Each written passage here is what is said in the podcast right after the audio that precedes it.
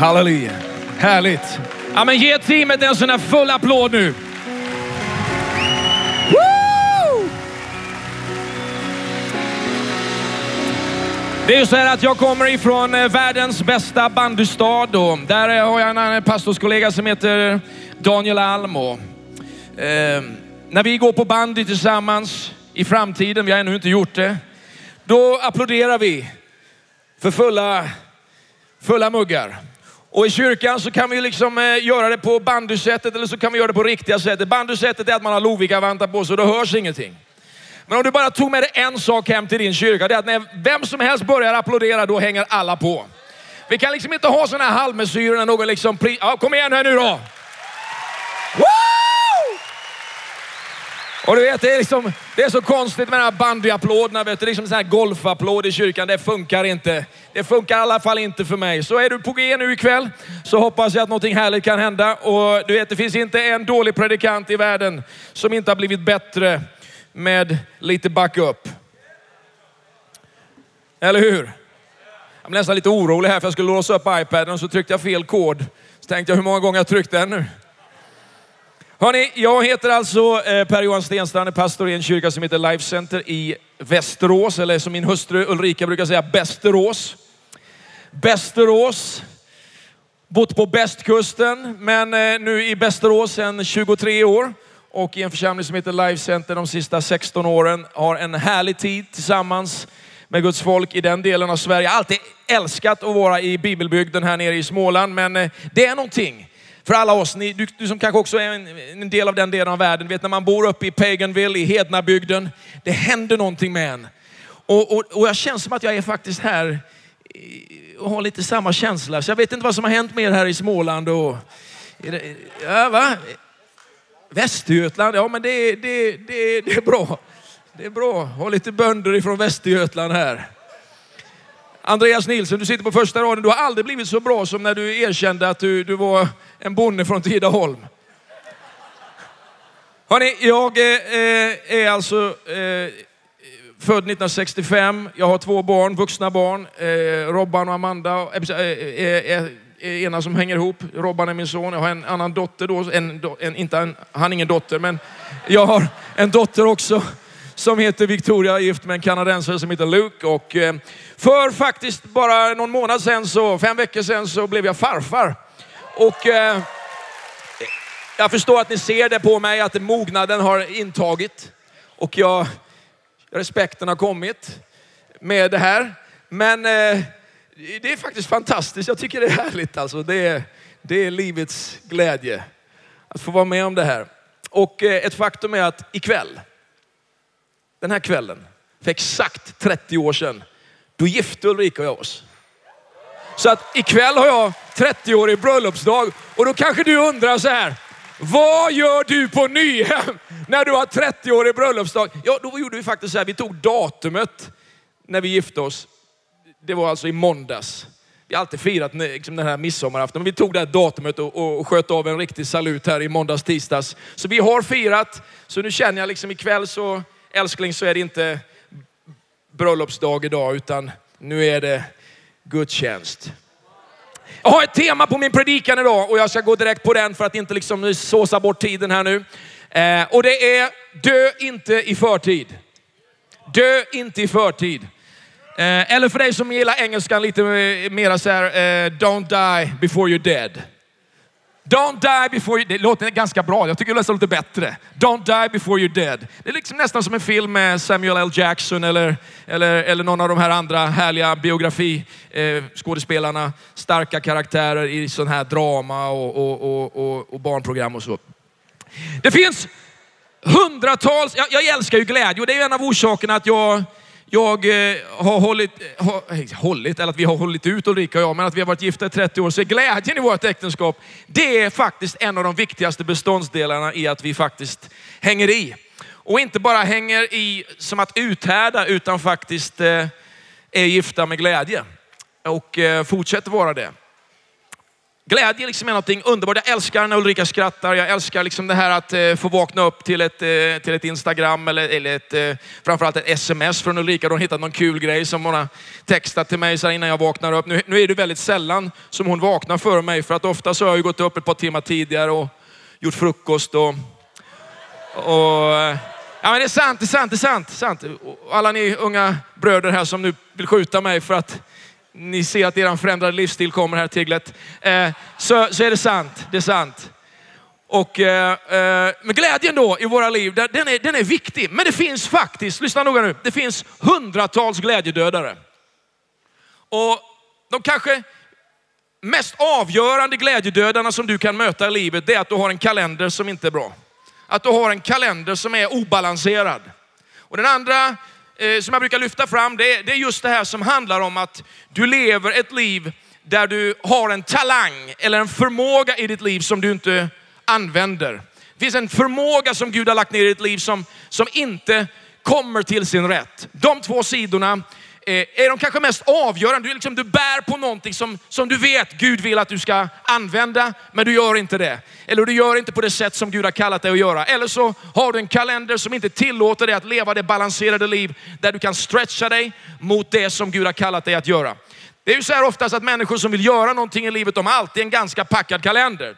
Så att det är ju inte liksom en garanti liksom att, att, att du har en tom kalender för att du ska vara lyckligare. Va? Men inte heller att du har en full. Va? Utan det är att hitta den här balansen i livet där det funkar på bästa sätt. Ehm, och får man då inte använda sin talang på det sätt eller sin förmåga som Gud vill att man ska använda den, då blir man lätt frustrerad i livet. Och, och jag har liksom några enkla tips som jag brukar ge där och jag brukar säga så här att jobbar du på ett jobb där du har en, en del av din talang som du inte kan använda där, använd den i Guds rike. Finns det en oanvänd sida av ditt liv som inte du kan använda, använd den i Guds rike. Bara investera den i Guds rike. Men lyssna noga nu. Om 25 procent av den förmåga Gud har lagt ner i dig inte kommer till användning i din vardag, byt jobb. Byt jobb. Försök förändra din värld. Byt liksom hela din identitet i det här att sitta fast i att inte komma till din rätt. Därför att Gud vill att du ska komma till din rätt. Och nu är det jättemånga arbetsgivare här i den här salen som bara undrar, har jag några, har jag några, har jag några anställda här på måndag eller har jag några kollegor i kyrkan på måndag? Men jag tror också att det är så här att när det gäller glädje i livet så finns det någonting som kanske egentligen stjäl våran glädje snabbare och djupare än någonting annat. Och det är faktiskt att veta vad man bör göra, men inte göra det. I Jakobs brev så står det att den som vet att göra det goda, men inte gör det, han syndar. Vad finns det i ditt liv som du inte gör, som du borde göra? Vad eh, har Gud talat om för dig att dra igång eller starta eller engagera dig i som du inte har gjort ännu? Det finns en eh, nyckel till det här livet, att leva i ett överflöd av glädje. Ett pågående, liksom bubblande liv. Du vet, Guds ord talar om att det ska flyta strömmar av levande vatten ur våra inre. Ja, det är att göra det Gud talar om. Och det handlar om lydnad i våra liv. Ur lydnaden kommer glädje. För att när man gör det Gud har kallat en att göra, då fylls man av glädje. Spelar ingen roll om det är det svåraste i livet, men man gör det. Eller att offra det där offret som man aldrig har offrat förut. Att liksom bryta det där liksom som egentligen Tigge talar om här idag när det gäller insamlingstalet. Att ja, men tionde liksom, det är ju startpunkten. Men man får göra mer. Och det är ju inte som den här vet du, som skulle öka sitt tionde som säger nu har jag liksom fördubblat mitt tionde, jag ger tjugonde säger han. För det är bara fem procent. Alltså en del är förvånade här. De, ni undrar vilken, ja, matte var inte din kanske starkaste sida, men eh, eh, det var där Ulrika och jag hittade varandra i skolan, i matteklassen. Och, eh, vi kan väl säga så här att eh, det där med procenten, eller för att citera Stig Melander, procenten, det fungerar inte ännu. Men det finns andra områden som är starka. För en tid sedan så fick jag en fråga av en eh, kollega. Ehm, jag var ganska trött. Det var för ungefär ja, två, tre år sedan.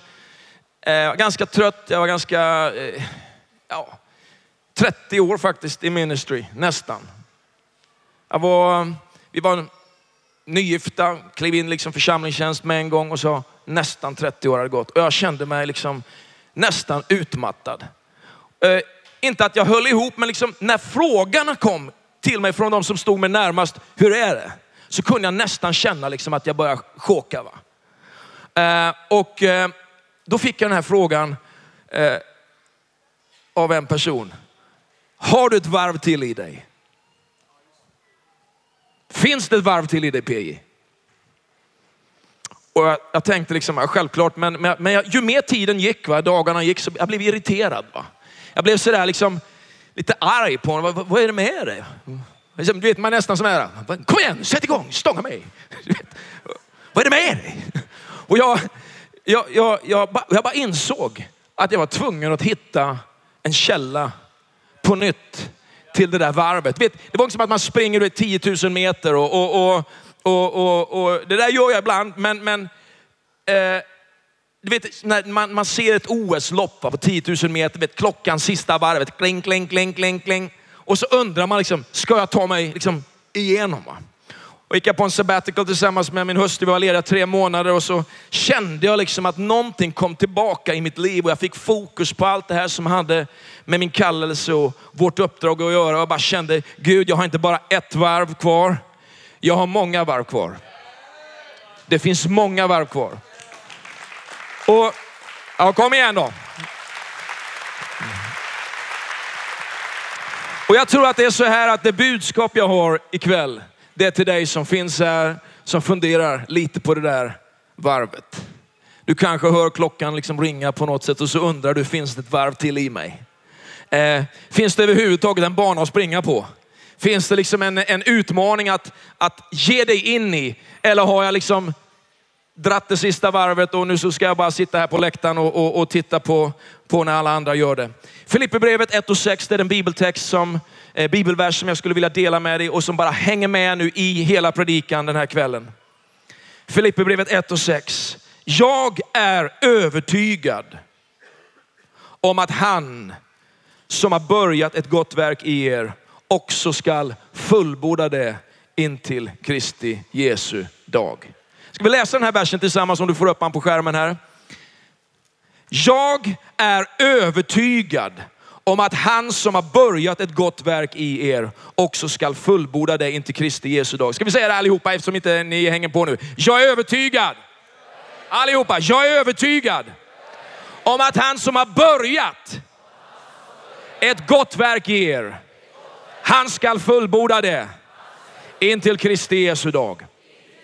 Vet Paulus han skriver det här när han är i fängelse och han skriver det till församlingen i Filippi och han är on mission, han är i prison, han är i fängelse och, och omständigheterna på något sätt runt omkring honom eh, skriker till honom att backa undan, att lägga av och att lägga ner och han, han eh, uppmuntrar här en församling eh, i deras liksom, tjänst för Gud och i deras längtan att gå vidare med den kallelse som Gud hade, hade givit dem. Eh, och det här är en uppmuntran till oss idag. Det är en uppmuntran till våra liv. För det första alltså att vi fortfarande har ett uppdrag. Hallå! Vi har fortfarande ett uppdrag. Du har ett uppdrag. Det finns ett uppdrag som gäller dig. Och det andra är att oavsett omständigheterna, oavsett vad vi går igenom, oavsett trycket runt omkring, så rubbas inte den plan som Gud har med våra liv. Har Gud sagt det? Har Gud kallat oss? Har Gud utmanat oss? Har han sänt oss? Har han tänt oss? Har han utrustat oss? Har han kallat oss? Har han skickat dig? Har han till och med skickat dig in i någonting som du inte förstår? Så ska han bära dig igenom det så du kommer ut på andra sidan. Han är till och med en sån Gud. Som att när du själv förpassar dig in i situationer som inte han har valt åt dig, utan som du i kanske dina liksom, dåliga beslut hamnar i, har makten att föra dig ut ur det som du går igenom just nu. Men många gånger så går du igenom olika saker och precis som i psalm 23 va, så är det ju dödsskuggans dal. Men Gud har aldrig kallat dig att kampa i dödsskuggans dal. Det finns liksom ett bord som han eh, bereder för dig, i dina ovänners åsyn, men han har kallat dig att leva ett liv och gå efter den kallelse som han har sänt dig med ut i den här världen. Din identitet är liksom inte dödsskuggans dal, din nationalitet är inte dödsskuggans dal, utan vad du är kallad till att utföra i det här livet, det är någonting som handlar om Guds rike. Och finns du här som är frestad att ge upp din dröm och, och, och, på något sätt hamnar i omständigheter och tvivel så ska du komma ihåg att när Jesus fastar i 40 dagar så finns djävulen hela tiden i bakgrunden och iakttar honom. Han analyserar, han iakttar och när liksom pressen och när prövningen kommer, det är då han kliver fram. Det är då han kliver in i situationen och talar till honom med ord som låter lite andligt starka. Va? Men om inte du blir stark i det som är Guds ord och Guds vilja för ditt liv så kommer du att falla. Ja men ta lite av de här stenarna och, och gör det till, eh, eh till bröd. Men Jesus han svarar honom, det står skrivet. Människan ska inte leva allenast av bröd, äh, av, av, av, av, bröd, av, ja, utan av varje ord som utgår ur Guds mun. Det finns alltså någonting i ditt liv som du vill fånga för att komma in i det som är Guds plan med ditt liv eller återkoppla med det som är hans kallelse för ditt liv. När du möter attacker finns inget starkare än att ställa dig på Guds löften, hans ord och hans tilltal och proklamera det Gud själv har sagt omkring ditt liv. Jag tror att jag har talat till flera av mina pastorskollegor, till församlingstjänare, jag tror till dig som tjänar i någon kyrka eller finns i något sammanhang och du undrar, finns det en framtid för mig? Finns det ett varv till för mig? Du vet på nyåret så, så var jag bön och jag fylldes av en övertygelse som jag faktiskt tror gäller allas våra liv. Våra kyrkor, våran kallelse, våra familjer, våra företag och vad det nu än är. Hagga i 2.10 säger att den kommande härligheten hos detta hus skall bli större än den förra, säger Herren Sebaot. Och på denna plats ska jag ge frid. Och vet när jag läste det här och bara matade mig med det här, så bara insåg jag att det här äger vi i Kristus Jesus. Det här är vår identitet i Kristus Jesus. Vi kanske går igenom den tuffaste tiden, men det här är det liv som vi är kallade att leva. Det bästa, det ligger framför och Gud är för oss. Du vet, det är som om himlen själv öppnar sig när man fylls av det här och jag fylldes av en sån här förnyad tro. Vet du. På det som handlar om en ursprungskallelse. Den där sommaren mellan liksom åttan och nian. Jag kom ifrån en härlig kyrka och, och, och, och, och så skulle jag flytta till en annan plats. Och så upplevde jag det där som vi längtar efter våra liv. Det där tilltalet. Va? En sån här enkel ungdomsvecka på Dyrön i Göteborgs skärgård. Ett härligt möte och jag kommer inte ihåg vad någon pratar om och det brukar man ju inte göra efteråt egentligen. Men, men eh, man tror ju det som predikant. Va? Men, men du vet när Gud kliver in va? så är det bara han som gäller. Va? Och så upplever man liksom de här eh, orden, PJ, eller Per Johan sa han på något sätt. Vill du tjäna mig hela livet och vara med och bygga min församling? Och jag svarade ja. Den sommaren, det beslutet, det liksom mötet med Gud bygger jag hela min tjänst på. Han kallade mig, han mötte mig och jag svarade ja. Du vet den där tilltalet i livet som, som handlar om att bara veta att det är Gud.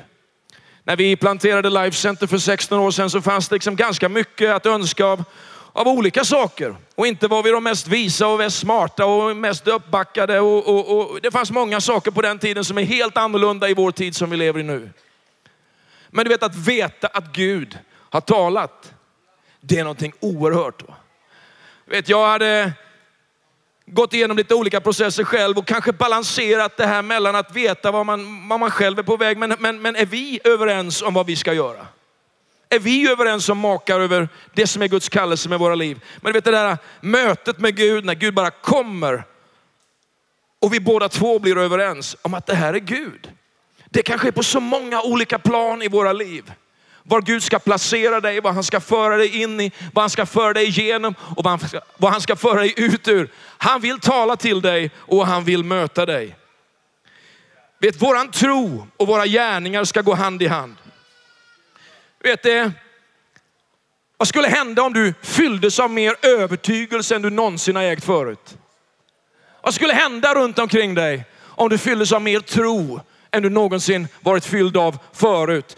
Vad skulle hända om du handlade på den tro som du äger? Du vet, våra gärningar ska visa om det finns tro i våra liv. Det säger Jakob, liksom kroppen utan ande är död, så är tron utan gärningar död. Och det är det här som våran fiende djävulen vill få oss att, att på något sätt eh, göra. Han vill få oss att tappa tron på det som är våran framtid. Han vill få oss att tappa tron på det som är våra kyrkor. Han vill få oss att tappa tron på att det som han har lagt i oss verkligen kan betyda någonting för det här landets frälsning. Han vill få dig att missa målet. Han vill få dig att tvivla på att Guds vilja alltigenom är god för dig. Han vill att du ska förlamas i din tro så att du inte kan göra någonting med din tro. Och så tappar du genombrottssmörjelsen i ditt liv och så dyker du plötsligt bara upp på de här temporära, liksom, lite häftigare grejerna. Du blir som en andlig ubåt, liksom, och julkonsert, blub, blub, blub, blub, blub. Och sen så julkonserten över, blub, blub, blub, blub, blub. Och sen så går det ett par månader, och årsmöte, blub, blub, blub, blub. Ja, det kanske du inte går på. Blub, blub, blub, blub. Och sen så, ja, vi har någon häftig grej vi gör i stan. Och så, men vi kan inte leva sådana liv om vi ska fullborda det Gud har kallat oss att göra med våra liv. För att om du lever det livet så tappar du genombrottstron. Va? För du är liksom bara den här som liksom går på den här festen och så plockar du jordgubbarna på tårtan. Va? Och det är ju inte kul. Gud har gett oss ett tilltal för ett övervinnande liv därför att den helige ande vill tala till oss och han bor i oss. Jag är övertygad om att han som har börjat ett gott verk i er ska fullborda det in till Kristi Jesu dag. Du ska få tre punkter på de minuter jag har kvar i min predikan. Det första är det här. Du behöver leva med en övertygelse. Att leva med en övertygelse. Dö inte i förtid, lev med en övertygelse. Och vad menar jag med det? Jo, det står på engelskan så här i, i flera av översättningarna omkring den här versen. Being confident står det. Being confident in this very thing. Jag är övertygad om detta. Det finns en övertygelse, en konfidens i mitt liv.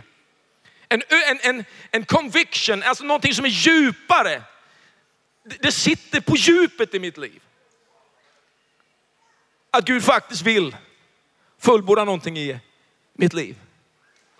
Du måste leva med den övertygelsen. Att om Gud har kallat dig så ska han fortsätta vandra med dig. Han ska liksom fortsätta jobba med dig. Han ska fortsätta förverkliga saker i dig och genom dig. Det finns ingenting starkare än frivillig, en frivillig människas liksom, ande. Va? Vet, man kan bli befalld att göra saker, man kan bli köpt att göra saker. Men du vet att vara en volontär. Att vara en frivillig, vet, när, när Gud bara drar en, liksom, en linje i sanden. Och en frivillig kliver fram, inte för att man är köpt. Du får liksom 500 000 för att du kliver över den här linjen. Och sen så, men du vet det är bra, ett bra startkapital på ett lite härligt liv. Eller du får en plattform. Du får en mikrofon.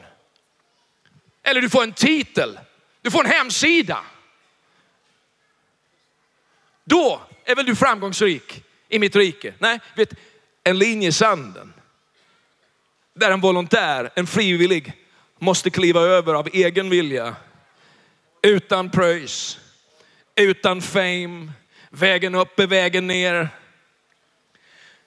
Jag älskar historia och jag tycker historia är fantastiskt. Och jag, jag tänker många gånger på liksom det som har skett i tidigare generationer. I samband med japanernas attack, eller Japans attack på, på USA vid Pearl Harbor så, så ville man ju liksom slå tillbaka. Och, och man eh, får fram en liten taskforce där, ledd av en, eh, en överstelöjtnant som heter Jimmy Doolittle. För man, nu, nu är det dags, tänker man. Nu ska vi göra någonting. Och man liksom strippar liksom massa bombplaner från liksom allt som väger extra för att man ska till Tokyo och ge tillbaka. Föda lite missmod där, föda lite hopp hemma. Och när Jimmy Doolittle kliver fram inför de här 140 volontärerna, de här 140 männen som hade signat upp frivilligt, så säger han så här. My name is Doolittle. Inte göra lite då, utan det var ingen som skrattade åt hans namn där. Vet du. Göra lite, Doolittle. Utan han sa, jag har fått auktoriteten över det här projektet som ni har blivit eh, eh, eh, volontärer för, som ni har frivilligt gett er in i. Det är ett tufft uppdrag. Och det kommer att vara mest farliga uppdrag som ni någonsin har gjort. Vem som helst av er kan hoppa av nu och ingen kommer säga någonting om det. Ni kan bara åka härifrån vi är inte sura, ingenting som har problem omkring det. Du kan bara lämna här. Och så pausade han och så blev rummet tyst. Alla 140 signade upp. Man har kallat den här generationen för the greatest generation ever lived. Vet du en sak? Jag tror att varje människa som svarar ja på Guds kallelse, att leva med ett uppdrag och med en övertygelse, kan vara en del av the greatest generation ever lived.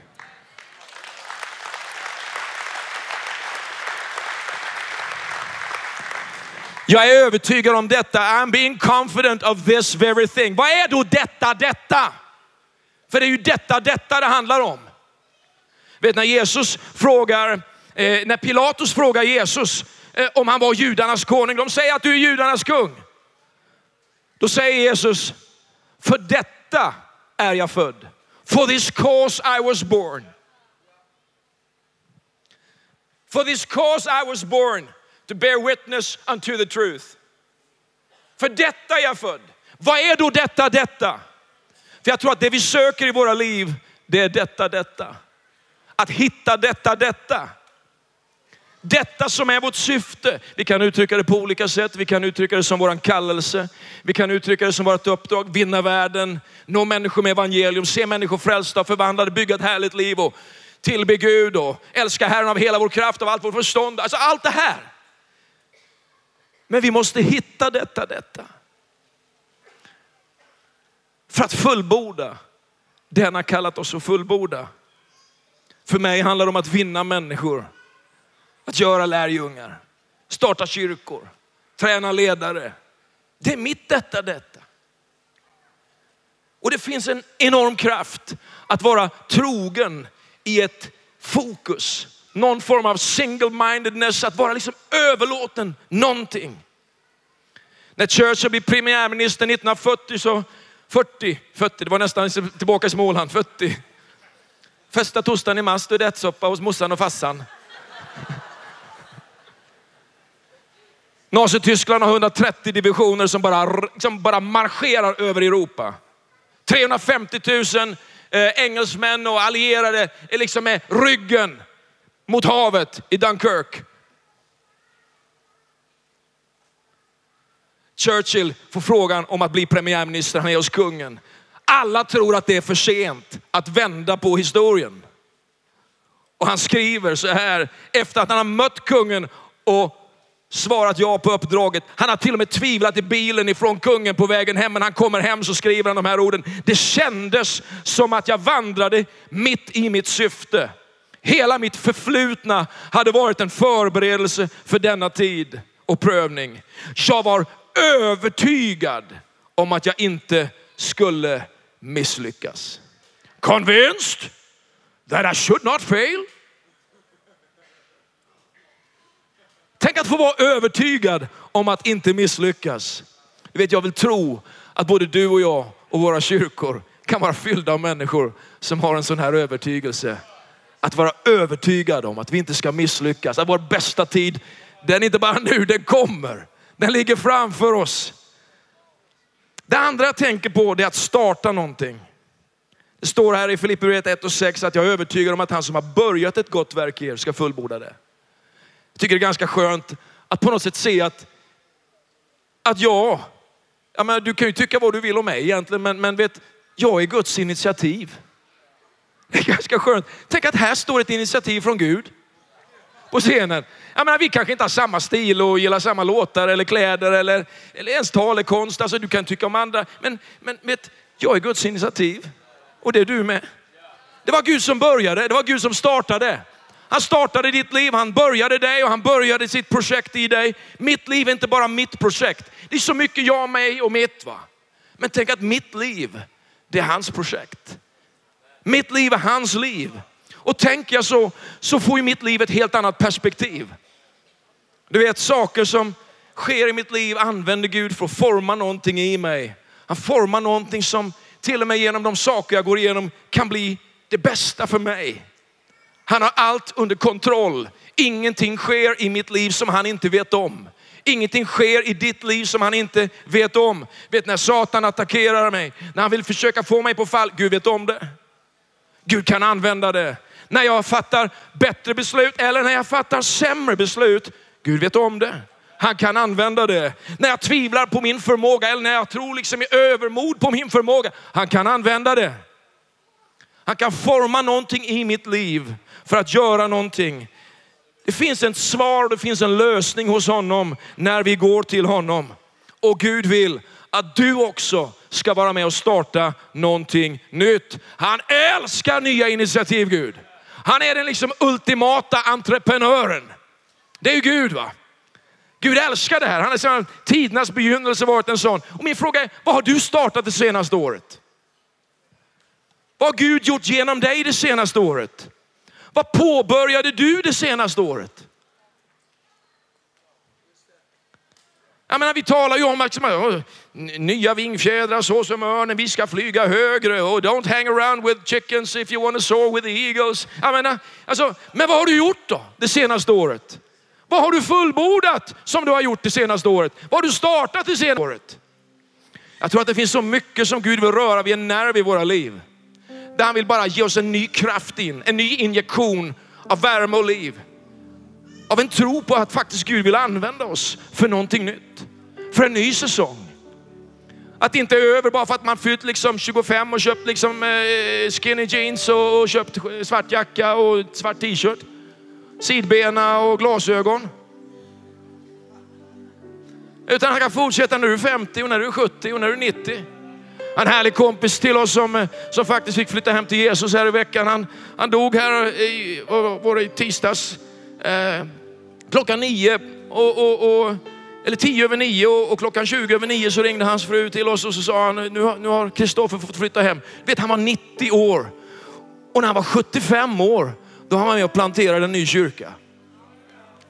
När han var 90 år, då var han ute och åkte långfärdsskridskor. Det är så härligt att åka långfärdsskridskor. Han var så sugen på livet. va. Det behöver aldrig ta slut. Vad finns det för någonting nytt i ditt liv? Nya människor, en ny utbildning, ett nytt jobb, ett nytt företag, en ny connect-grupp, en ny cellgrupp, en ny kyrka, en ny byggnad, ett nytt hus, ett barn till, en familj. Ska jag ta tillfället i akt? Jag har, ju en farsa som är, är predikant och han, han är född 1943. Han sammanställde det här året, eller en längre tid egentligen, evangeliernas berättelse om Jesus i kronologisk ordning. För en saks skull. 73 år. Att dela ut till varenda hushåll i den stad där han bor. Och jag bara tänkte så här, man kan ju tycka vad man vill om det här. Men för mig säger det någonting. Om man drivs av någonting. Du kan jobba med det här, du kan jobba med andra saker. Det finns säkert liksom exempel på, på många olika sätt. Men vad gör du? Vi pratar så mycket om det som är viktigt, men vad gör vi? Gör vi någonting? I Filipperbrevet står det så här i kapitel 2, vers 13 att Gud är den som verkar i er, både i vilja och gärning, för att hans goda vilja ska ske. För hans goda vilja ska ske. Det Gud initierar genom den helige ande i våra liv är alltid gott. Det finns inte en tusendels promille av otro i den helige ande. När han kommer med en idé, med en tanke, ring den där personen. Ta en lunch med den där personen. Gör det här. Precis som de stora projekten så är det någonting som är möjligt. Det finns något möjligt i det han initierar. Tala upp det. Tala genombrott, inte sammanbrott. Vi behöver tala genombrott i det här landet, i alla ungdomsgrupper som vi har, i alla kyrkor vi har. Ge inte upp din bekännelse, det är Gud som verkar i dig. Låt mig landa med det här. Fullfölj det du påbörjat. Det står i texten att jag är övertygad om att han som börjar ett gott verk i er ska fullborda det.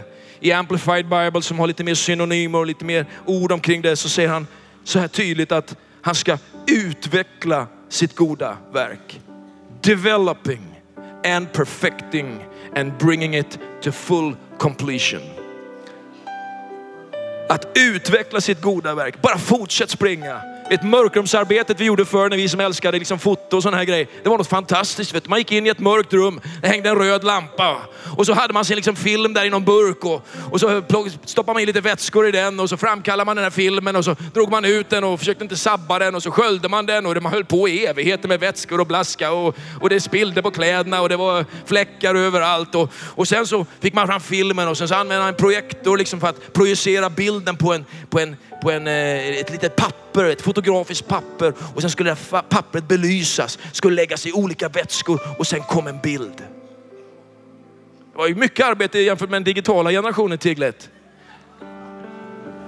Förr i tiden fick man jobba för det vet du. Alltså, kanske du den där personen i mörkrummet nu. Men det kommer klarna. Det kommer klarna. Kanske tycker du att du är bortglömd, men du kommer att komma ut i ljuset. Fräscha bilder, klara bilder, vackra bilder. Sträck dig, var aktiv, inte passiv. Det är okej, okay, säger Guds ord, att jaga mot målet. Jag tycker det är underbart. Tänk att jag får vara med här. Va? Jaga mot målet. Jag har inte nått fram än, men jag jagar mot målet. Men han ska också göra det perfekt, perfecting in you. Han ska göra det perfekt i dig på bästa sätt. Vet Paulus, han kämpade mot alla, så, alla som sa, det räcker nu. Det räcker nu. Du kan bara lägga ner nu. Du har gjort liksom det bästa nu, Paulus. Slappna av nu. Baden-Baden, Four Season Hotel. Ta det lugnt i poolen. Ta lång semester. Ta fyra lediga helger i månaden istället. Vi klarar oss utan dig. Men så länge vi andas, så länge vi lever, så vill Gud göra någonting mer i oss.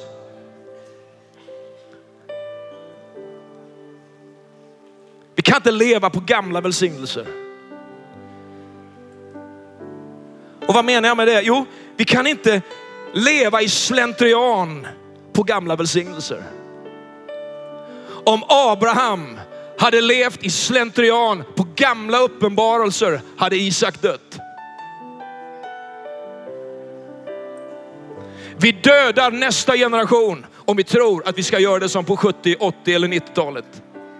Eller för den delen på 1500 eller 1600-talet.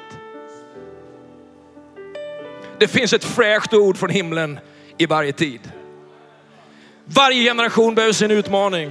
Varje generation behöver få ett svar på sin hunger. Han vill fullborda sitt verk i dig. Jag ska be lovsångsteamet komma upp. Han vill att vi ska avsluta loppet med glädje. Himlen runt hörnet. Precis. Men du vet, till himlen kommer man aldrig som tvåa. Man kommer alltid in som vinnare. Det är inte så att den som dör, liksom, han kommer liksom tvåa i loppet. Va? Man kommer alltid som vinnare till himlen. Kanske är du här idag trött, förvirrad. Kanske är ditt liv idag en fundering på om du har ett varv till. Men klockan ringer.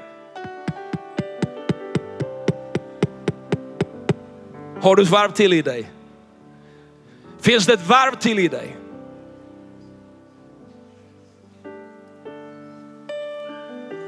Du sitter långt bak, finns det ett varv till i dig?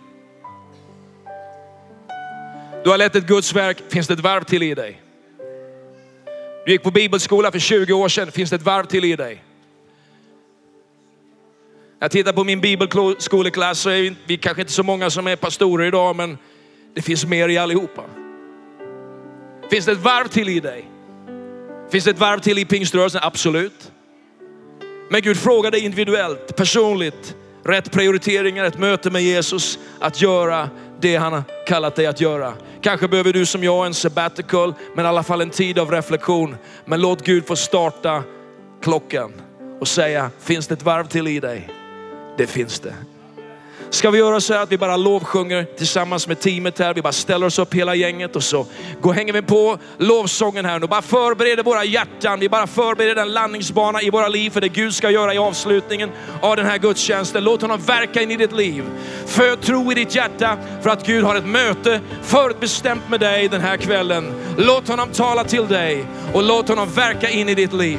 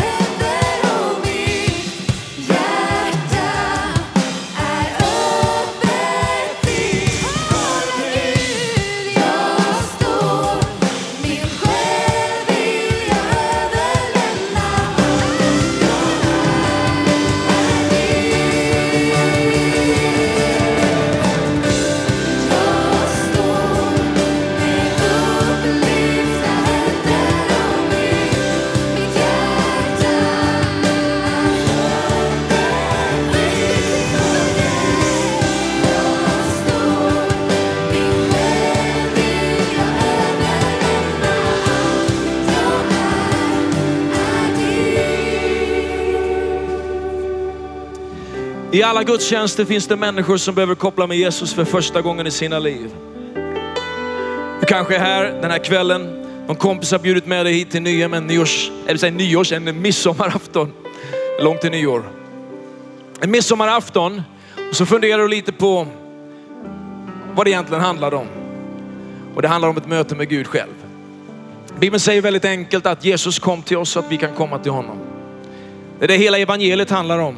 Att Gud kommer till oss så att vi kan komma till honom. Men inbjudan är tvåfaldig den här kvällen. Det första handlar om dig som ska koppla med Jesus för första gången i ditt liv. Säga Jesus, jag behöver dig. Få din synd förlåten, ditt liv upprättat. Få uppleva hur syndabördan kastas av och hur livet upprättas med Gud. Hur relationen med honom blir liksom precis som han hade tänkt att den skulle vara, gemenskap. Du ska få ta det här beslutet om några minuter här. Den andra inbjudan jag vill göra idag, det handlar om dig som behöver återkoppla med Gud. Och ikväll, att återkoppla med en tro på att det Gud har påbörjat i dig, det vill han fullborda. Du finns här ikväll som har en så djup längtan att få löpa hela loppet. Jag älskar den här liknelsen ända in i kaklet. Tommy Svensson, ända in i kaklet. Tänk att få leva livet ända in i kaklet. Va? Och sen bara plupp, hem. Gärna som Hanok bara, bara borttagen. Var är PJ någonstans? Jag vet inte. Var är PJ någonstans? Han var ju här igår. Han är hemma hos Gud. Ja, men jag har inte. Han är bara hemma. Gärna så. Men du vet om inte det blir så.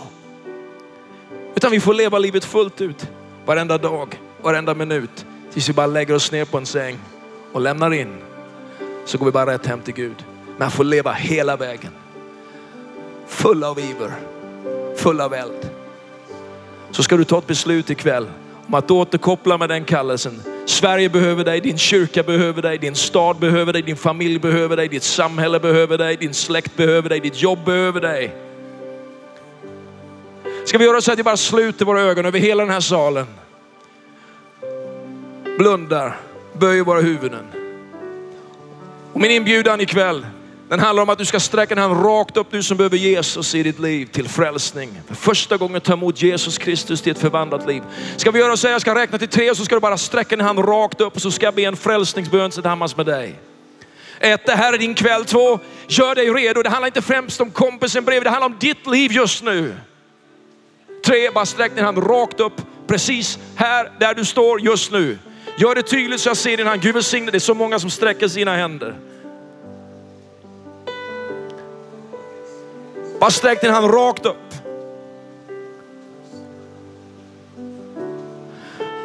Ska du också sträcka din hand, du som vill återkoppla med Gud och det som är hans kallelse in i ditt liv, att bara återkoppla med den plan han har lagt på dig. Att inte ge upp utan låta honom få fullborda sitt verk i dig. Och du vet precis vad jag talar om just nu. Bara sträck dina händer rakt upp just nu. Det här är din kväll. Det här är din kväll att göra upp med det här med gudsmötet och få liksom den där nystarten på nästa säsong i ditt liv.